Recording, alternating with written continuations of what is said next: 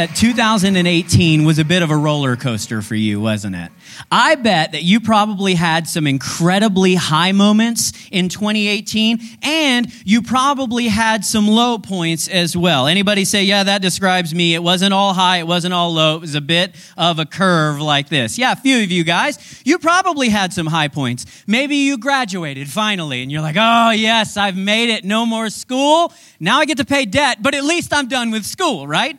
Maybe you bought your first house. What a special thing. Man, it's always amazing to finally own a place. So maybe that describes your situation this year. Perhaps you got promoted. Maybe you had a baby. Perhaps you lost some weight and got into shape. Maybe you finally won around a round of Fortnite. Like you've been trying forever and you made it. Maybe you finally got your kid to turn off Fortnite. I don't know. You probably had some victories, some things that happened in 2018 that you're like, wow, that was amazing.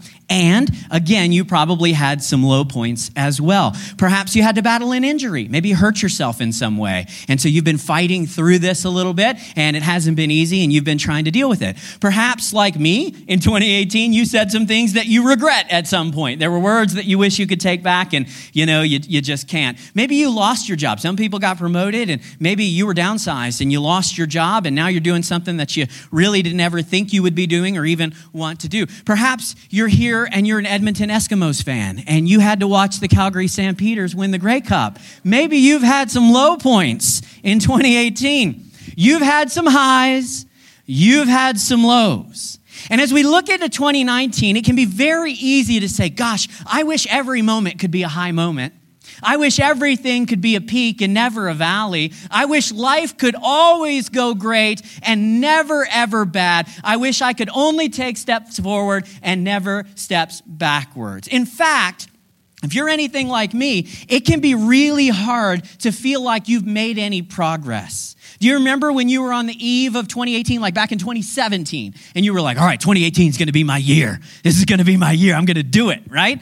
And yet, as you look back on 2018, it was a few steps forward, it was a few steps back, and you're wondering, am I getting any better? Am I making any progress? Is there any point to trying to have a fresh start in 2019, considering the fact that I'm not sure 2018 was any better than 17 or 16 or even 15? Anybody with me on that? You feel a little bit of that frustration? Yes, absolutely. I do as well. Now, here's the deal the scripture is full of people who had the same struggle, struggles that you and I do. We tend to think about Bible characters as people who just had it together. They were saints, they walked around with halos on their head all the time. Eh, that's not true at all. In fact, the Bible is full of incredibly broken and flawed and struggling people, just like me and you. And so if you're moving into 2019 and you're thinking to yourself, man, I really want a fresh start, I want to make some progress in this area of my life, could be spiritual, could be health, could be relationship or financial or any other number of things. If you want a fresh start, we're going to look at the story of one person in the scripture this morning because I think what he went through can help those of us who are looking for a fresh start, looking to make some progress in our life. So this morning, we're going to talk about the story of one of Jesus' original followers, a dude by the name of Peter. Have you heard of Peter before? A few of you guys have. Peter is a pretty important guy in the Bible. He was one of Jesus' original 12 disciples, and he turned out to kind of be the leader of the 12 disciples. Peter was one of those guys who was all heart and half mind. He tended to just talk a lot. Um, he was one of those guys that would just say and do whatever he wanted in the moment and then deal with the consequences later on. I think Peter would have made a great defenseman on your hockey team. Just smash through stuff and we'll deal with it all later on. That was Peter. He was ready, fire, aim. I mean, he was all over the map. He was a crazy guy. And so, because of his personality and because of his willingness to put himself out there, he had these incredibly high moments and these incredibly low moments. We're going to talk about a few of those this morning. I've, I've plotted out Peter's life on a graph. Don't you love it when a speaker says, I've got a graph for you this morning? It's the worst way ever to start a message, but that's what I did. Because you're going to see this track through Peter's life today in which he's got these really awesome peaks and these really terrible valleys. It starts with his calling. We're not going to read all of this. I'm going to catch you up and then we're going to pick up the story halfway through this plot line here.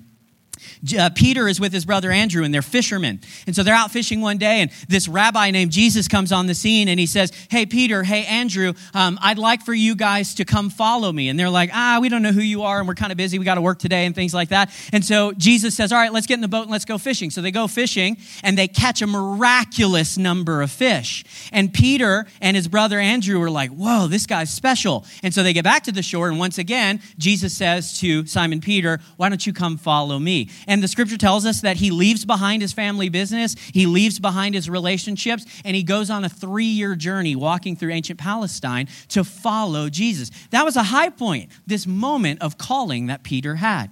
One day, Jesus had the rest of his disciples around, and he's talking to his boys, and he's like, All right, fellas, what are people saying about me out there? who do people say that I am?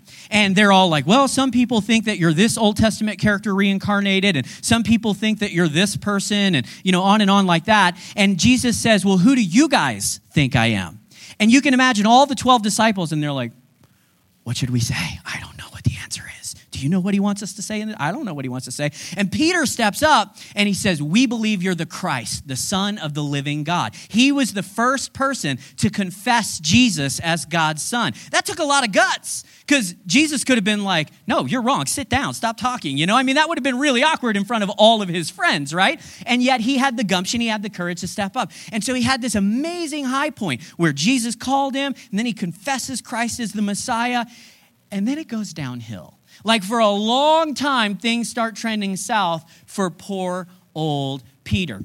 There comes a time where after he confesses Jesus as God's son, like God in a bod, God in the flesh, and Jesus says, Now listen, guys, I want you to understand that I'm actually going to die. I'm going to be crucified, and uh, it's not going to be pretty, but don't worry, things are going to work out okay. And the Bible tells us that this guy named Peter actually pulls Jesus aside and says, Jesus, Jesus, Jesus, don't, don't talk about dying. We would never let that happen. I'll go to battle for you. I am ride or die, son. He rebukes the Son of God. The same one that he just called the Messiah, he says, Stop talking about that stuff. You're crazy, right? That's kind of a low point. You don't take the Son of God aside and rebuke him and tell him he's wrong. And yet, that's precisely what Peter did. So the story goes on, and we read a few weeks ago about how Jesus has the Last Supper with his disciples. They're all in a room. It's like the, the last night of Jesus' life. He's betrayed by the apostle Judas, right? And when the, um, when the Roman authorities show up to arrest Jesus, Peter goes all last action hero on these guys. They show up to arrest Jesus. Jesus knows it's coming. He's ready. He's waiting for it. And when the guards show up, the Bible tells us seriously that Jesus pulls out a long knife or a short sword and he goes to chop off the head of one of the guards that came to arrest Jesus. But remember, Peter's a fisherman. He's not a special ops warrior. And so when he swings his knife at the guard, he misses and he cuts off his ear, right? That's a low point. I'm going to tell you, if you have an attempted murder sometime in 2018, that was probably a low point in your life. This was a low point for Peter. Jesus was not proud of Peter. In fact, now uh, Jesus rebukes Peter and says, Knock that off, fool. And he heals the man, thankfully, puts his ear back. You know, I mean, he takes care of him, right? But this was a low point. Now, you would think, okay, he rebuked Jesus. That's as low as you could go, right? No, because he had the attempted murder. That's as low as you could go, right? No, it goes even lower than that. Because Jesus makes a prediction about Peter. Peter's talking all this noise, and he's like, Jesus, I'll never let them take you alive. Even if everybody else deserts you, I'm going to follow you. And Jesus says about Peter, listen, before this night is over, you're going to deny me three separate times. And of course, Peter's like, no way, that would never happen, that would never happen. So, fast forward a little bit after the guards come, uh, Peter tries to chop off the guy's head, and Jesus heals him. He's arrested. He goes to trial. And later that night, uh, Peter has followed Jesus, and he's standing around outside of the area where the court is taking place. And the Bible says that he's warming himself by a fire, and there are these people that are standing around. Some of them are older, some of them are younger, and they say to him, Hey, aren't you one of his followers? Aren't you one of those Jesus guys' disciples? And Peter gets scared because he's afraid that he's about to get arrested and face the same fate as Jesus. And so he says, No, not me. I'm not one of them. And, and they're like, Yeah, you kind of sound like one of his followers. And he's like, No, it's not me. I'm telling you guys. And somebody else is like, Dude, I'm sure I saw you walking around with Jesus. And so to prove, you know, he's not a Christian, he's not a follower of Jesus, the Bible actually says that Peter starts cursing, you know? He's like, Heck no. He just starts laying it out there so that they'll think, Okay, he's, he's not one of Jesus' people. In that moment, in that exact moment, the Bible tells us a rooster crows, and Jesus happened to be being led to a different building. And when that rooster crowed, the Bible tells us Jesus looks over at Peter. And Peter realizes Jesus predicted this was going to happen. Earlier in the night, I said, There's no way I'll ever deny you. And just like that, he denied him three times. Do you remember what Peter did when that happened? Do you remember how he responded? The Bible says he wept bitterly and he ran away. He wept bitterly and he ran away. Now, we're going to pick up Peter's story here, the rest of the plot line that I'm showing you. We're going to pick it up here in John chapter number 21. But I want you to understand that as we start reading these verses, there is a great deal of shame inside of Peter because he's had these incredible highs. He was the first one to confess Jesus and all that stuff. And then in the, in the, in the space of just a couple of hours, he's had lows that most of us cannot even imagine. So in John chapter number 21, the Bible starts speaking here in, in verse number one. The Apostle John is kind of recording what happens. And he says this Later, Jesus appeared again to his disciples beside the Sea of Galilee. This is how it happened. Several of the disciples were there Simon Peter, who we've been talking about, also Thomas, who was nicknamed the twin, probably because he was a twin, Nathanael from Cana in Galilee. There were two sons of Zebedee, and then there were two other disciples who apparently don't even get named. I don't know what they did to tick off John, but he's like, I'm not even including their name in the Bible.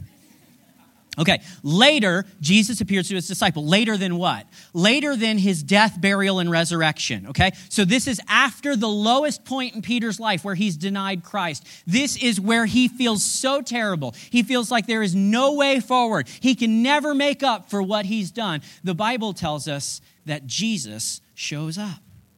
So, in verse number three, Simon Peter said, I'm going fishing. And the other disciples said, We'll come too. So they went out in the boat, but they caught nothing all night. Now, if you're if you've never read this story before, if you just look at it at first glance, you might be thinking they're going fishing. Like, is Peter just looking to relax and blow off some steam? I mean, he's you know he's like, I don't have anything better to do. Maybe I can go get some food or something like that. No, he's not doing this for fun, and he's not doing this for relaxation. The scripture here tells us that they fished all night and they didn't catch anything. How many of you guys know you don't fish unsuccessfully all night just for fun? That's miserable. If you don't catch anything when you're fishing, you hate it. And so he's not out there relaxing or blowing off steam. He's not out there just trying to catch a little fish because that's his hobby. Remember, Peter was a fisherman. And so when he says, I'm going fishing, what he's really saying is, I had an opportunity that I blew. I thought my life was going to get better and go in a different direction, and I was going to be one of Jesus' guys forever, and it was going to be amazing. And instead, I blew it. And so now, I guess the only thing I have left is to go back to my old way of life. The only thing I can hope for is a return excuse me, return to the family business and hope that, you know, I can make out, just eke out a living. That's what I'm hoping for. So he's going back to his old way of life because, as far as he's concerned, his dream is dead. As far as he's concerned, he's made one too many mistakes. He's hit such a low point that he could never come up out of this valley that he's in. Peter started to feel something that you and I often feel. And that is, you know, sometimes safe is better than satisfying, isn't it? We could just do what's safe and easy, what's comfortable, what we know. We just fall back into the same patterns, the same ways of relating to each other or dealing with our problems and issues and things like that. We just fall back into what's easy, what's safe, what's comfortable. And that's precisely what Peter's doing here. He's taking the easy way out, he's going back to his old way of life. Can I tell you, particularly if you are here this morning and you're looking for a fresh start in 2019, the worst thing you can do is to go back to doing what's safe and comfortable and easy. If you want to change, whatever the change might look like in your life, the worst thing that you can do in 2019 is to do what you did in 2018. Now, look, that's going to be your inclination. You're going to want to keep doing what you've been doing because it's simple, it's safe, you know what to expect. But if you continue to live the way that you always have, you're going to have the exact same results that you always have.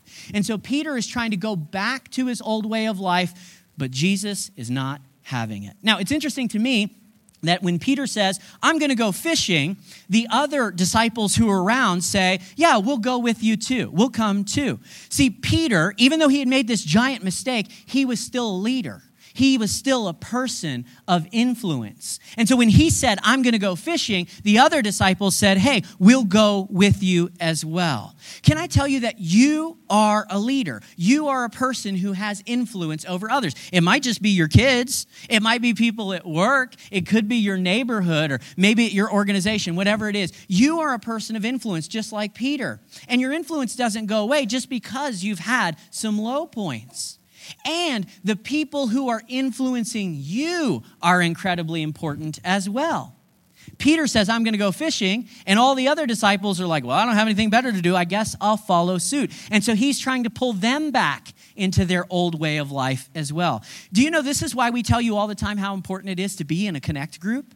To surround yourself with people who will influence you, who will lead you to where God wants you to go instead of back into your old habits and your old ways of life. If you want to make some change in 2019, you may actually have to carve out some people because they're going to keep pulling you back to what's safe and what's comfortable. They're going to pull you back into your same habits, your same sins. They're going to get you to do what you've always done. But if you want to make progress, you have to be able to say no to people who will influence you away from the direction that God wants you to go. So the Bible tells us that Peter and the, the boys go fishing. They're in the boat, and all night they catch nothing. Nothing. They can't even get their old way of life right anymore. This is God's love at work in their lives. The reason that they caught nothing was not just because they had the wrong bait. It wasn't just because they were fishing at the wrong time of day or in the wrong section of the lake. They caught nothing because God was intervening in their life. He was making sure that when they went back to their old habits, they didn't find any pleasure or satisfaction in them. They didn't get anything that they wanted out of this fishing expedition. What's God going to do? Just let his children go? Like Peter has said, okay, I've screwed up so bad that God would want nothing to do with me. So I'm going to go back to my old way of life. I'm going to give up on my dream. I'm just going to try to eke out a living. And God is not going to have it. And so he intervenes, and they catch absolutely nothing on this little fishing trip. Often, the very best thing God can do for us is to frustrate our plans often the very best thing is for God to make it so we hit roadblock after roadblock. We throw out empty lines that never pull anything in. The reason that God does that is because He has to convince us that often our way of life is not working. It's not working. And because we are his children, just like Peter was his child, even though we've had these very low moments over the last year, God is not done with us. And so we can try to run away. We can try to fall back into our old ways and habits, but God won't allow it. He's going to come after you in the same way he comes after Peter. So at dawn, Jesus was standing on the beach, but the disciples couldn't see who he was. And he called out, Fellows, have you caught any fish? Now, this is interesting to me. Why couldn't the disciples recognize Jesus? Were they just too far away, or was it because it was dark, or whatever? No, in fact, what we find out is that Jesus was preventing them from seeing who he was. This was a conscious choice that he prevented them from seeing who he was. In fact, Jesus did this multiple times during his post resurrection appearances. After he'd been crucified, buried, and resurrected, he often made it so that he could be right next to people and they would not see or understand who he was. This happened with Mary when she went to the tomb. Now, this is not Mary, his mother, it's a different lady named Mary. She goes to the tomb, she wants to see the body of Jesus, and when she gets there, his body's gone. And she starts crying because she thinks somebody's stolen the body. And when she's crying, she senses somebody behind her. And the, the man behind her, who happens to be Jesus, says, Mary, why are you crying? She's like, Because they took my Lord's body, you know? And he's like, Well, what, what, what do you want? What do you want? I just want to see him. She's crying. And the Bible tells us she supposes that he's the gardener. That's what she thinks. She thinks he's there to like trim the hedges. I don't know if he had a pair of scissors in his hand and he's just like, So, what are you crying about, lady? He knew what she was crying about, but he asks her anyway. And in fact, he prevents her from recognizing who she is. And finally, he says, Mary. When she hears her name and his voice, she turns around and she sees that it's Jesus couple of days later, there are disciples that are walking from Jerusalem to a city called Emmaus. It's a seven mile journey. And as they're walking along, they're just two of them and they're talking, man, I can't believe Jesus died. This is so crazy. And as they're walking along, Jesus comes alongside of them. But he prevents them from recognizing who he is. And so he's like, hey, boys, what are you guys talking about? And they're like, are you the only person in Jerusalem that doesn't know what's been happening with this Jesus guy? And he's like, no, tell me about it. And so they start telling Jesus about his own death, burial, and resurrection, right? And so they have no idea it's him. They walk for seven miles, and Jesus is explaining uh, how you know his death, burial, and resurrection actually fulfills Old Testament scripture and all these different things. And the Bible tells us when they get to Emmaus, Jesus pretends like he's going to keep going. He's like, Well, it's been a fun walk, guys, but I'm out of here. And they're like, Wait, wait, wait. Do you want to come to dinner? You seem to know a lot about the Bible, and you want to come to dinner at our house? And he's like, Well, sure, I, I don't have anything better to do. So he goes to dinner with these boys. And the Bible says that while they're around the table, that, that Jesus, although they don't know it's him, he prays over the meal and he divides up the bread. And when he breaks it, he's like, Surprise, boys, it's me. And then he disappears. And they're like, Whoa that was Jesus. We had no idea it was him the whole time. So the Bible says they run from Emmaus, the whole seven mile journey back to Jerusalem. And they find the disciples in the upper room. And they're like, We've seen Jesus. He's actually alive. We can't believe it. It was a crazy miracle. This is what happened. They explain the whole thing. And then Jesus terrifies all of the disciples because he just appears instantly in the upper room. He didn't walk in the door, he just showed up and he's like, Hello. And they're like, Ah! In fact, the Bible says he terrified the disciples by saying, Peace be with you. okay, in all three of these instances, Jesus prevented people from recognizing who he was. Why am I bringing all this up? Here's what I think there are some of you who have been interacting with Jesus this year and you just didn't recognize it was him. In 2018, he was trying to do something in your life. There were circumstances that happened. You think, oh, that sucks. And no, it's God intervening so you don't catch any fish and you realize he's trying to do something. You've been interacting with Jesus and you had no idea he was there. Just like Peter, just like Mary, just like the disciples on the road to Emmaus. So there's a good chance you've been interacting with Jesus. Now look at what the, the verse goes on to say. He calls out, Fellows, have you caught any fish? And the way he asks it in the original language, he actually asks it as a negative. And he says, You guys haven't caught any fish, have you? What he's saying is, your way of dealing with the grief and the guilt and the regret that you have, it's not making things any better, is it? You, you, you went back to your old way of life. You gave up on your dream. You thought it was too late. You'd made one too many mistakes. And so you figured, well, it's all over now. And Jesus says, that's not working out for you, is it?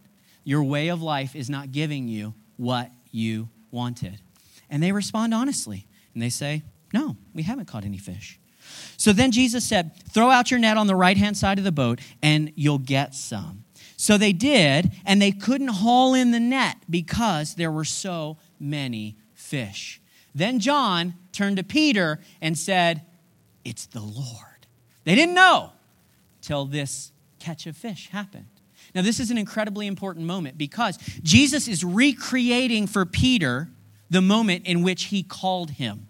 This is exactly what happened way back at the beginning, at the high point that we showed you. When Jesus showed up and his brother Simon and he, or his brother Andrew and he were out fishing and they couldn't catch anything. And Jesus says, I want you to fish on this side of the boat. And they take in so many fish that they couldn't haul them all in. Jesus is recreating the exact moment.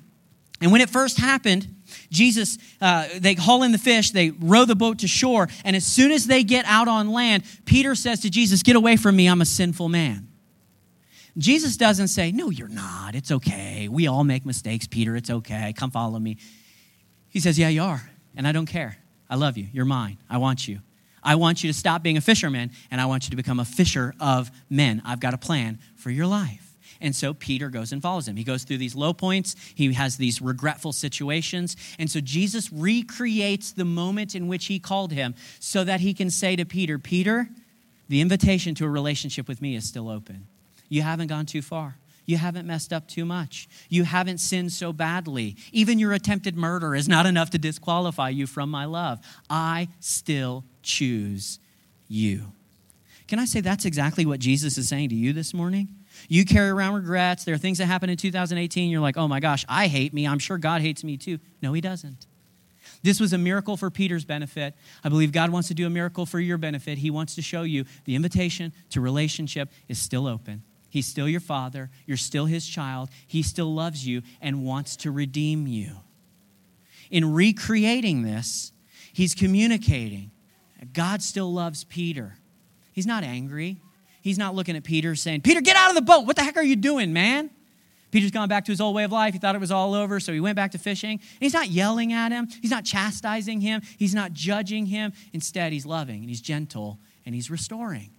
That's exactly how Jesus is to every single one of us, despite our low points, despite our failures, despite the things that we regret and wish never happened. He's not yelling at you. He's not here to judge you. We read last week, John 3 17, the Bible says God didn't send his son into the world to condemn the world, but so that the entire world would be saved through him.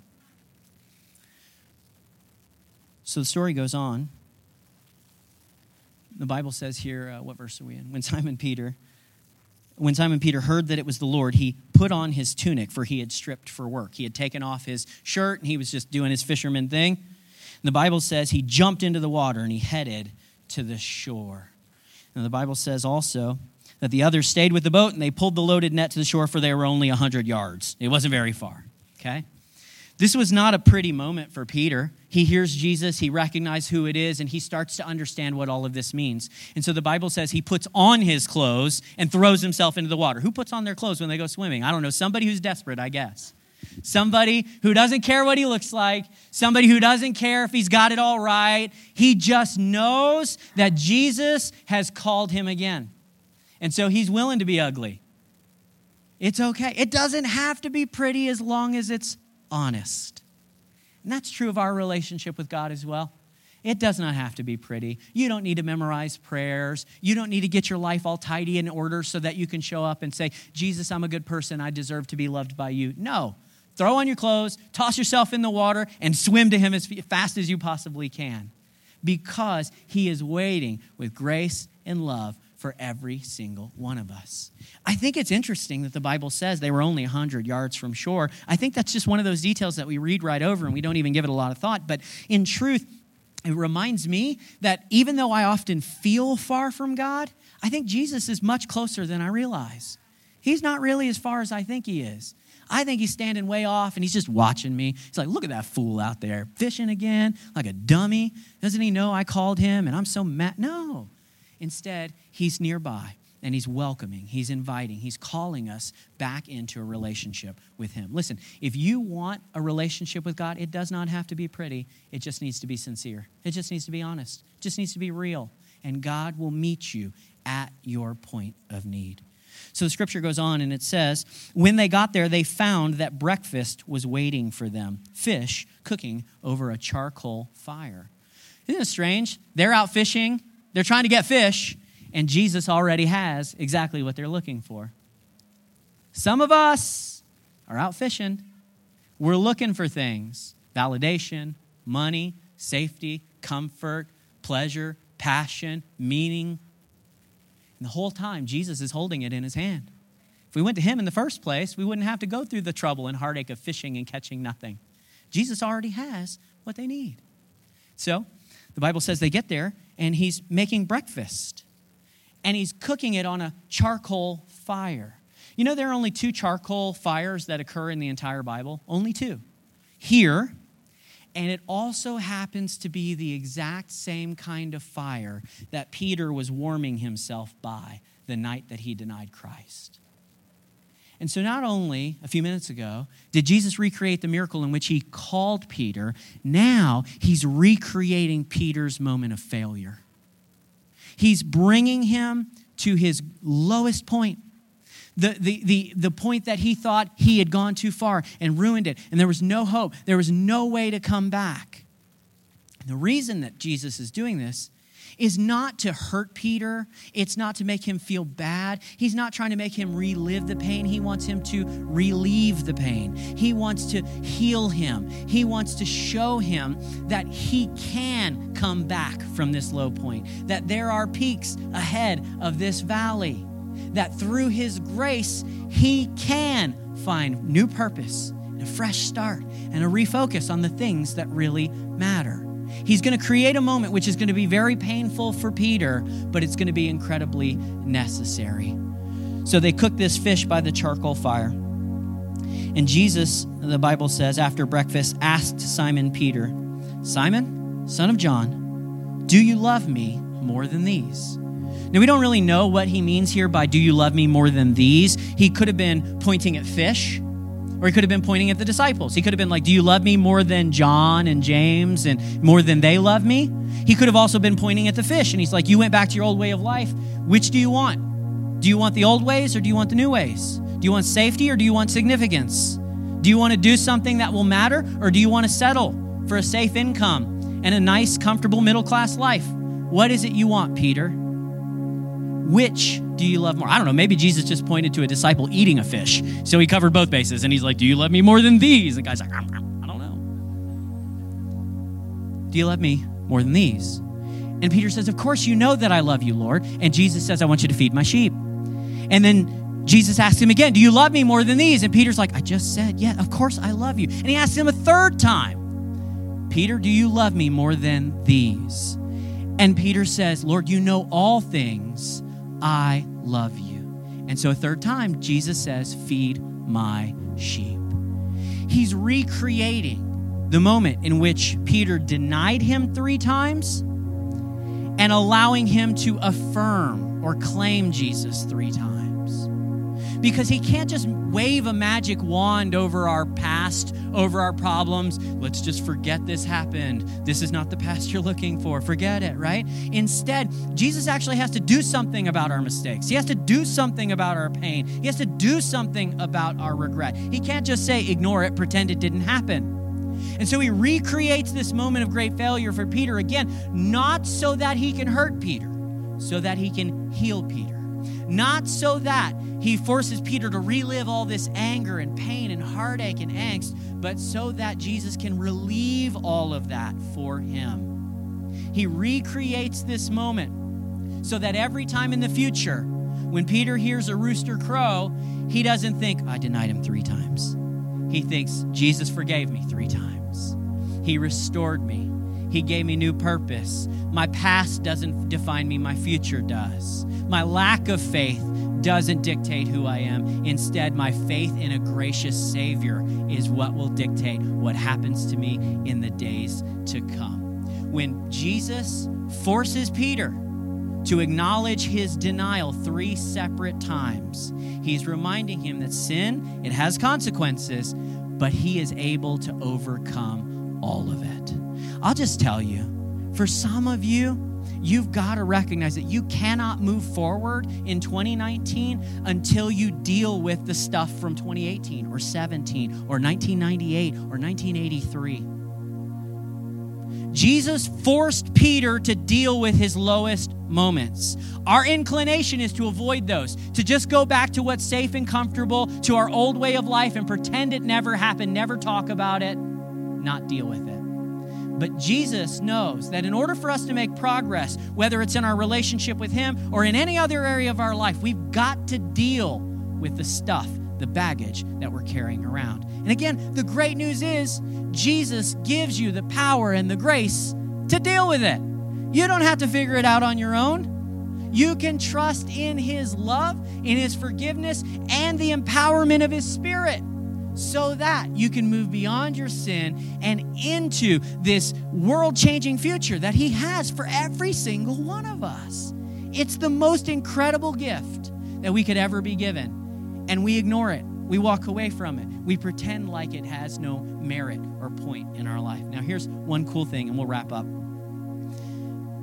Jesus points Peter backwards because he's got to deal with this sin. He can't just pretend like the wounds and the hurts and the regrets are not there. It doesn't work. Your way of life is not working.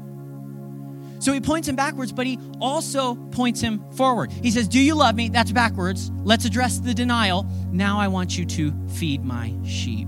Points him forward. I've got a plan. I've got something I want you to do. This is precisely what Jesus wants to do for you.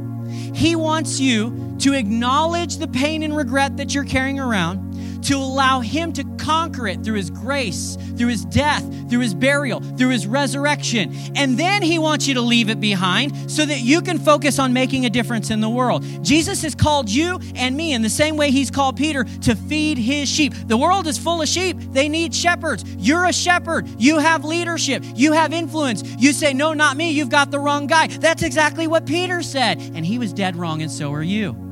God wants to make a difference through you. But you've got to deal with the pain and the hurt that you've never dredged up and faced up to. And then you've got to allow Jesus' death and grace to cover it. And then you've got to give yourself over to something bigger than yourself. Can I just tell you, the worst thing you can do in 2019 is say, I just need to focus on me in 2019. There may be things you need to do for yourself, but the worst thing you can do is become more self involved. The best thing you can do is to go beyond yourself, to love and to serve other people. Get, get involved on the dream team, you guys. Start serving people at your work or in your neighborhood. Feed his sheep.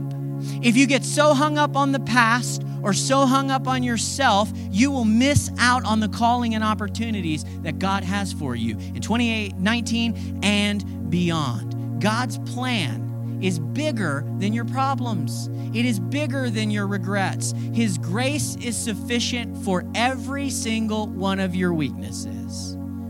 Maybe we could summarize it like this. We'll just jump ahead two slides. Thanks, Tanya.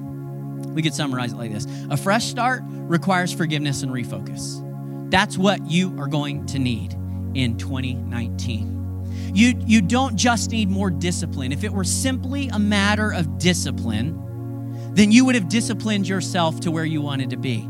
But it's more than that, particularly when it comes to the deepest needs in our life our anxiety, our hatred, our hurt, our fears. Those things you cannot discipline yourself out of. But you can trust in Christ's forgiveness and you can allow Him to refocus your mind and heart in 2019 on things that will really matter. I'm looking for a fresh start in 2019, you guys. There are high points and low points that I'm ready to move on. I am ready for something new and different and hopefully even better in 2019. And the only way that I'm going to find it is by trusting in Christ's forgiveness and the focus, the calling, the plan that He has for my